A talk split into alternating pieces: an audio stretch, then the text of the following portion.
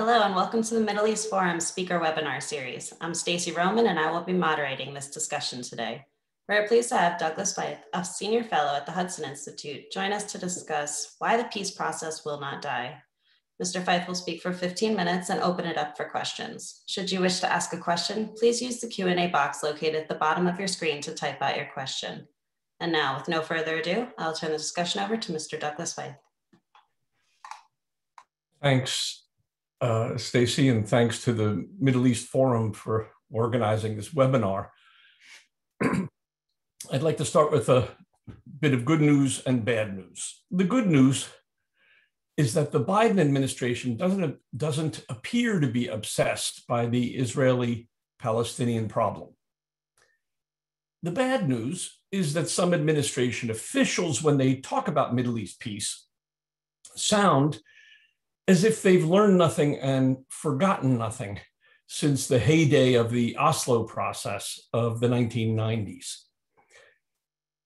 For decades after the 1967 Six Days War, there was a standard approach to Arab Israeli peace diplomacy in the United States and in Israel. Now, what were the elements of this approach? First, and foremost was the belief that the conflict was solvable through diplomacy. For this to be true, the conflict had uh, could not be seen as essentially ideological in nature. If the grievance of Arabs is that Israel has no right to exist because Palestine is the religiously and nationalistically sacred and inalienable inheritance of Muslims and Arabs, then their complaint is unlikely to be satisfied by having the parties to the conflict talk to each other. Now, those who had faith in peace diplomacy defined the conflict in such a way that diplomacy made sense. They thought of it as a set of what became known as the final status issues borders, security arrangements, water rights, Israeli settlements, control over holy sites, and so on. Now, these were discrete, mostly practical issues, and it was easy to imagine that they could be resolved through mutual compromise, that is, through a peace process. The heart of the problem, according to that view, was not Israel as such, or Israel within its 1949 armistice lines. The heart of the problem, rather, was the West Bank and Gaza, what was referred to commonly as the occupied territories, which Israel had conquered in the 1967 war. Now, fundamental to the standard approach to Arab Israeli peace diplomacy was the idea that peace could be achieved through a process of talking. That idea assumed that both parties wanted peace based on mutual accommodation. The Israeli left assumed that their Arab neighbors were open to such a peace. In fact, after Israel in 1977 elected its first right of center government, Israeli labor leaders began to develop the thesis that the main impediment to peace was not on the Arab side, but was the Israeli right. The main impediment, they said, was the right's religious and nationalistic ideology, which made a fetish of Jewish control over the whole land of Israel. They said that that ideology spawned and was symbolized by Jewish West Bank and Gaza settlements. Throughout the 1980s, with politics in Israel then dominated from the right, Israelis on the left argued that their country could have peace if it only changed its own policies. That was the meaning of the famous slogan, Peace Now. It was saying that Israel could have peace now if it wanted it, if it chose new leaders and new policies for itself. The problem, the slogan implied, was the Jews, not the Arabs. The slogan made no sense if peace were not within Israel's control if it depended on Arabs unwilling to end the conflict on acceptable terms. Now, blaming Likud policies for the lack of peace naturally appealed to those American officials who were either unsympathetic to Israel in general or unsympathetic to Likud. American officials committed to peace processing embraced that view of the problem because it offered hope for progress. The United States, after all, had more leverage over Israel than over Israel's Arab enemies. Skeptics, however, argued that there was no historical basis for the idea that the Arabs were willing to make peace with Israel based on dividing the land and other mutual compromises. These skeptics disputed the notion that Arab parties were ready to make peace and that the problem was on the Jewish side. The question was put to a real world test after Rabin defeated Shamir in Israel's national elections in 1992. Rabin had effectively endorsed the view that Israel could quickly make peace with the Palestinians if it simply changed its own policies. He ran on the promise that if elected, he would have a peace deal with non PLO Palestinians in less than a year. Rabin was elected. He then failed to make the promised quick peace deal. And his failure led to his famous reluctant handshake with PLO Chairman Arafat at the White House when the two men signed the Oslo Accords in 1993. Oslo set in motion a new peace process. Israeli and American officials participated on the assumption that peace could be achieved through diplomatic resolution of those final status issues that I mentioned before. President Clinton arranged in the year 2000 to do a laboratory type experiment on the Oslo peace process.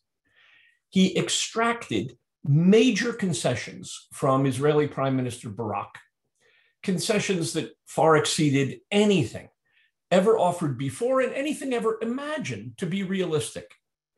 Barak not only offered Arafat control over virtually all the West Bank and Gaza, and not only agreed to divide Jerusalem, but even offered the Palestinians sovereignty over the Temple Mount. Arafat, however, refused to make peace. He insisted that the Palestinians have a right of return. So Israel had to admit millions of them Arafat said, to the point that it would no longer be able to maintain its Jewish majority. Two of the main figures of the Israeli peace camp, the novelists Amos Oz and A.B. Yehoshua, publicly expressed their astonishment and grief at Arafat's stand. They said Barak offered everything the peace now believed was necessary, but Arafat was insisting that in addition to all those concessions, Israel had to commit suicide. Amos Oz wrote, We all very well know that around here, right of return is an Arab euphemism for the liquidation of Israel. Now, the shocking failure of Clinton's peace diplomacy with Barak and Arafat severely weakened the Israeli left the Israeli left has not led an Israeli government for the last 20 years. Prime Minister Sharon unilaterally withdrew the Israeli presence from Gaza in 2005, but that did nothing to soften the position of Palestinian leaders. On the contrary. And Prime Minister Olmert made a Barak style peace offer to Mahmoud Abbas in 2007 and 2008, but Abbas rebuffed it the once dominant Labor Party has all but disappeared in Israel. Peace and security debates, which were front and center and red hot in Israeli politics throughout the 1980s and 1990s, have been almost entirely absent from Israeli election campaigns in recent years. It turns out that those who were skeptical about Oslo and the peace process were right. Palestinian leaders historically refused to compromise the principle that there can be no Arab acceptance of a Jewish majority state in Palestine. Those who said that current Palestinian leaders are maintaining that position were right. Those who said the conflict is essentially ideological were right. Those who said that peace will come only after the Palestinians have new leaders with new ideas were right. Biden administration officials, meanwhile, continually speak of their commitment to a two state solution to the Palestinian Israeli conflict. This is not helpful, I think. It's confusing, misleading, and out of date. The term two state solution is freighted with the thinking that motivated the Oslo peace process. People who invoke the term often imply that Palestinian leaders accept territorial compromise, but the Israeli right does not. The fact is that the current leaders of the Palestinians uh,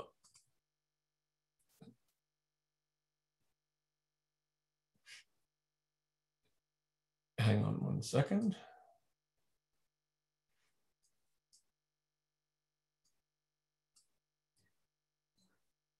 The fact is that the current leaders of the Palestinians have been unwilling to end the conflict on the basis of territorial compromise. They have time and again refused to agree to a two state solution. Meanwhile, Prime Minister Netanyahu, in a public speech back in 2009 at Bar Ilan University, famously accepted the idea of dividing the land west of the Jordan River between Israel and the Palestinians.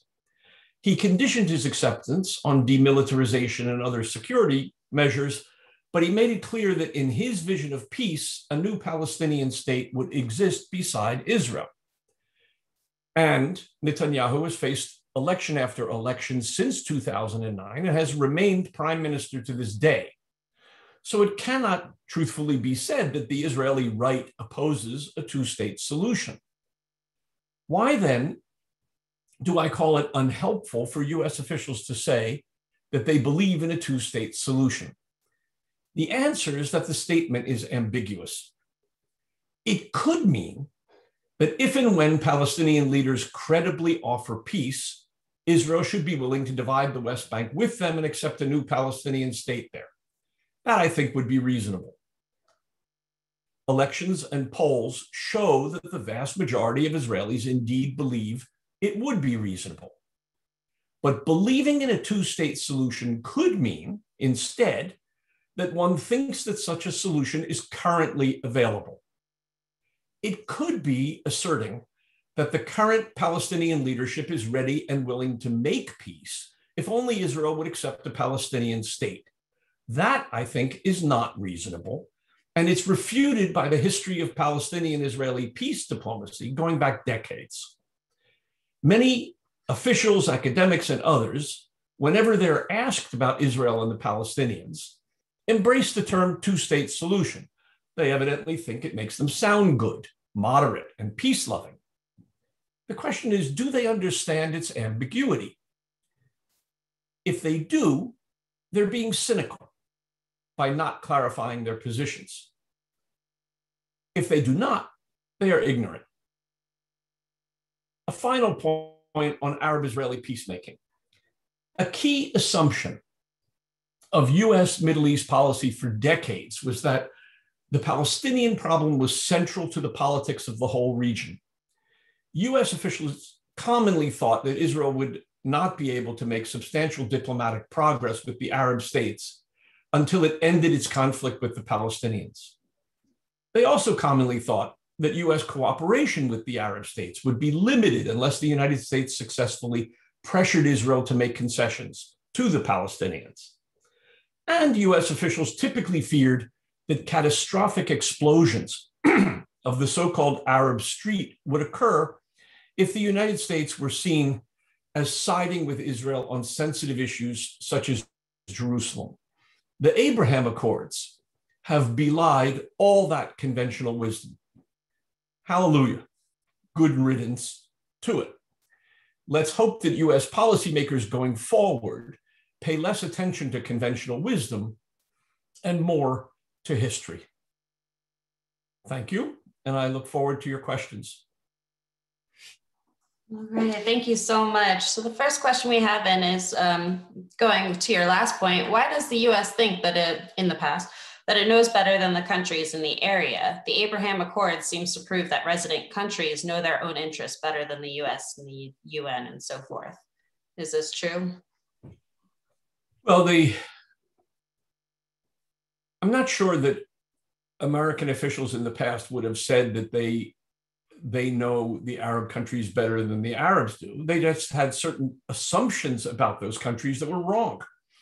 And uh, one of those assumptions was that the leaders throughout, let's say, the uh, the Arabian, the Arab states and the Arabian Peninsula, cared intensely about the Palestinian issue, worried about the overwhelming popular support in their countries for the Palestinians, and had to limit the assertion of their own selfish national interests in order to accommodate this enormous popular sympathy for the Palestinians. So that's why they would, in, instead of taking every step they could possibly take to secure themselves, for example, against their Iranian enemies,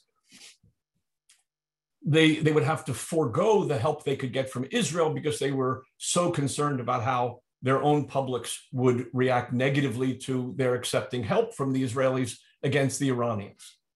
And that was a widely held view that was held in the United States uh, in government circles, in journalistic circles, and academic circles.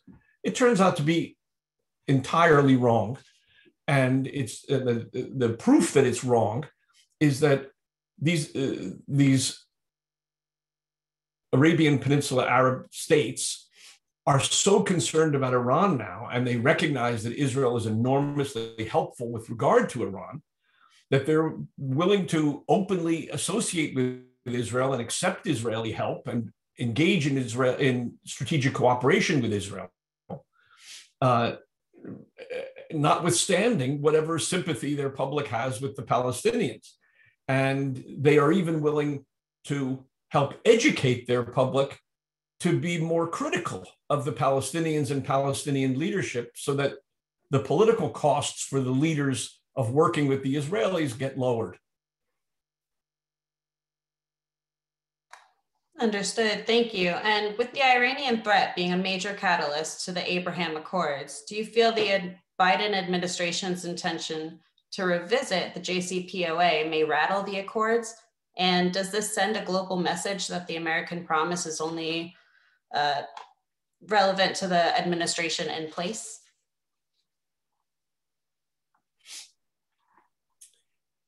I think that it's it's useful to recognize that the Abraham Accords resulted in part from US policy under President Obama. Now, in my view, President Obama does not deserve credit for the Abraham Accords because what happened was President Obama was pursuing a policy of reaching out in a friendly and sympathetic way to Iran to try to cultivate strategic cooperation between the United States and Iran. This frightened and antagonized the Arab states that consider Iran their enemy. And it helped push those Arab states into closer cooperation with Israel, which eventually became open cooperation and became the Abraham Accords. And so the Arab reaction out of hostility to, to Obama's policy, the Arab reaction was closer relations with Israel because the, the leaders of those Arab countries were really, are really deeply worried about what they consider to be the life and death threat posed to them by Iran. Now, the Trump administration came in, recognized that, and encouraged the Arab countries in their in, in their growing cooperation with Israel, and helped bring the Abraham Accords into being. And where does that leave Biden and his team? Well, it seems to me that if Biden and his team continue the policy of supporting the Abraham Accords that started with Trump, then they can reinforce them. If, on the other hand, they revert to the Obama policy and reach out to Iran in a way that worries the Arab leaders of the Gulf states, then they're likely to have the same effect that the Obama administration had, which is frighten the Arab leaders and push them closer to Israel. So it seems to me that if Biden's team supports the Abraham Accords, the Accords will get stronger. And if they effectively oppose the Accords by reaching out to Iran, the Abraham Accords will get stronger. And the reason that the Abraham Accords will get stronger in either event is because the Abraham Accords are primarily motivated not by the United States. They're prim- primarily motivated by the fears that the Gulf Arab states have of Iran and, they, and the recognition that Israel is enormously valuable to those states against Iran. Now, why is that? It's worth spending just a second on that. Israel's valuable to the Gulf states because Israel can strike the Iranians militarily, and it is doing so in with great effectiveness in Syria, for example, and it's striking Iranian proxies, the Hezbollah uh, terrorists in Lebanon, and and Israel has various technologies that it can share with the Gulf Arabs, intelligence and, techn- and military technologies that are militarily valuable to them. Also, Israel is the most outspoken and effective uh, opponent of Iran in Washington, D.C. And I think the Gulf Arab states recognize that pressure in effective pressure in the United States in favor of a stronger policy of resistance against Iran is largely a, a, a result of Israeli efforts. And if the Arab states tried this themselves, they wouldn't be anywhere near as persuasive and effective politically as the Israelis are in Washington, D.C.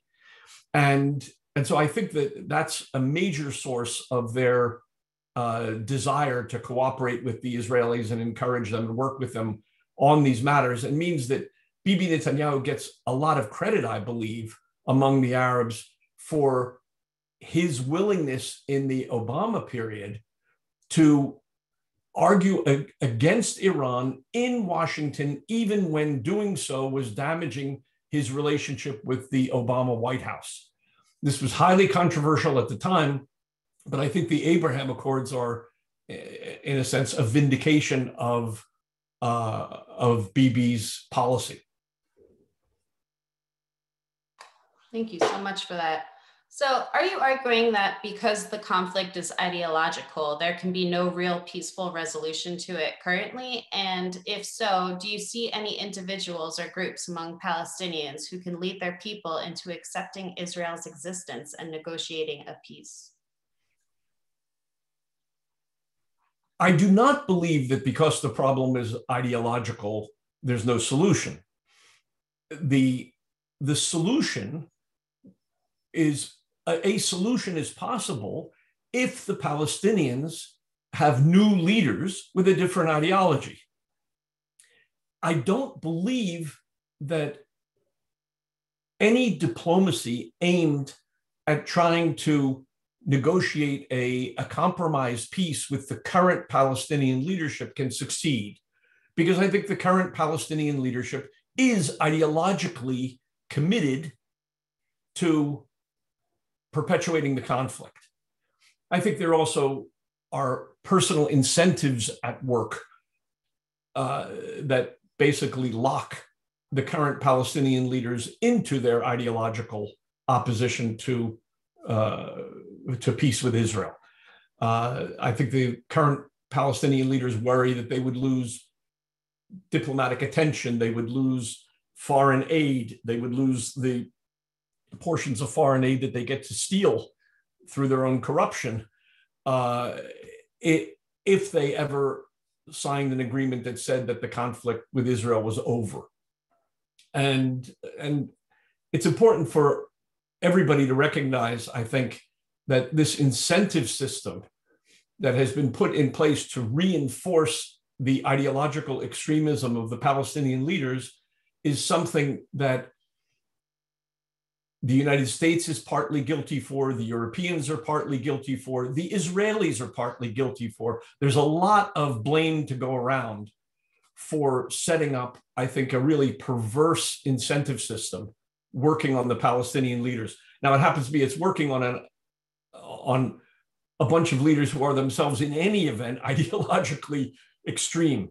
But uh, the the key to the to opening the way to a possible peace agreement between Israel and the Palestinians is if the whole world that has put this bad incentive system into place were to think it through, revise its approach, and strategically, over a sustained period, try to cultivate new Palestinian leaders who don't have terrorist backgrounds and don't have ideological commitments to Israel's destruction and are actually interested in improving the standard of living and the general well-being of their people uh, if, if, they were if, if the world were to work to cultivate a new palestinian leadership of that kind and if it were to succeed then the way would be open for israel to conclude with that new leadership a, a peace agreement but I just think that that continuing to do what we've been doing, which is work with PLO veterans and you know who run the Palestinian Authority or Hamas people and talk to them and try to encourage them to be reasonable, pacific, and compromising. I think that's a vain exercise. So, what would your policy recommendations be? Uh, my my recommendation would be to to develop a, a multilateral strategy working with the Israelis, working with the Arab countries that are part of the Abraham Accords, working with the Canadians, the Europeans, the Japanese, and others who are major donors of aid to the Palestinians, and identifying people in the Palestinian community, including the diaspora community, who have the leadership qualities that are necessary, have the right attitude about how peace would benefit the Palestinians, uh, and would be willing to would be willing to uh, engage with the Israelis in a cooperative way and bring into being uh, some kind of uh,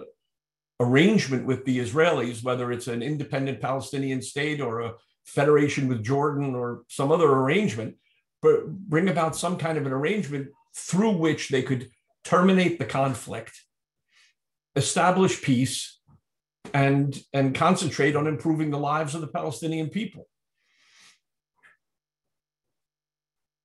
Thank you so much. And could you please elaborate more on the perverse incentive system?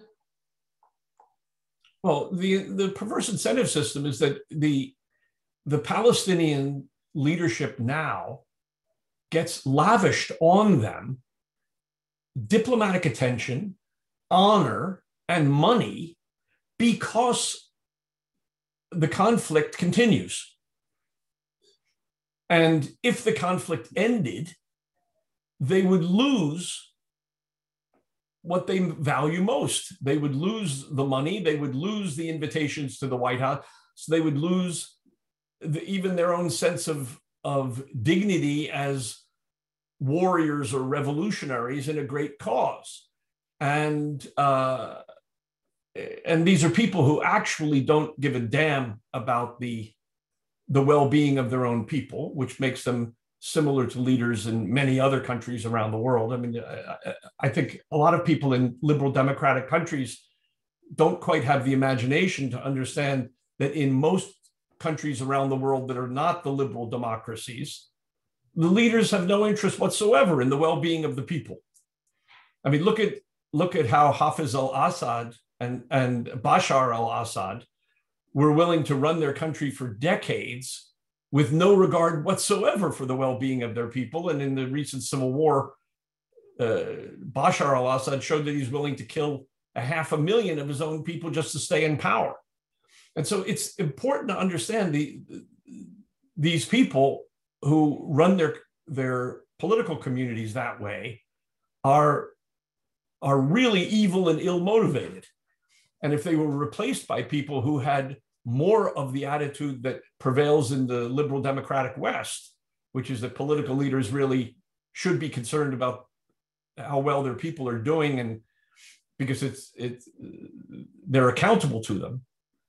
Uh, that's important. And if if if the world could incentivize the rise of re- leaders with that attitude in the palestinian community i'm not saying it's easy to do it. I'm not saying it's going to happen i'm simply saying if they succeeded then peace would be possible and if they don't succeed peace is not possible and they may not succeed. So I'm not Pollyanna about this. I'm just saying if you want to do something constructive, focus on getting the Palestinians new and better leaders.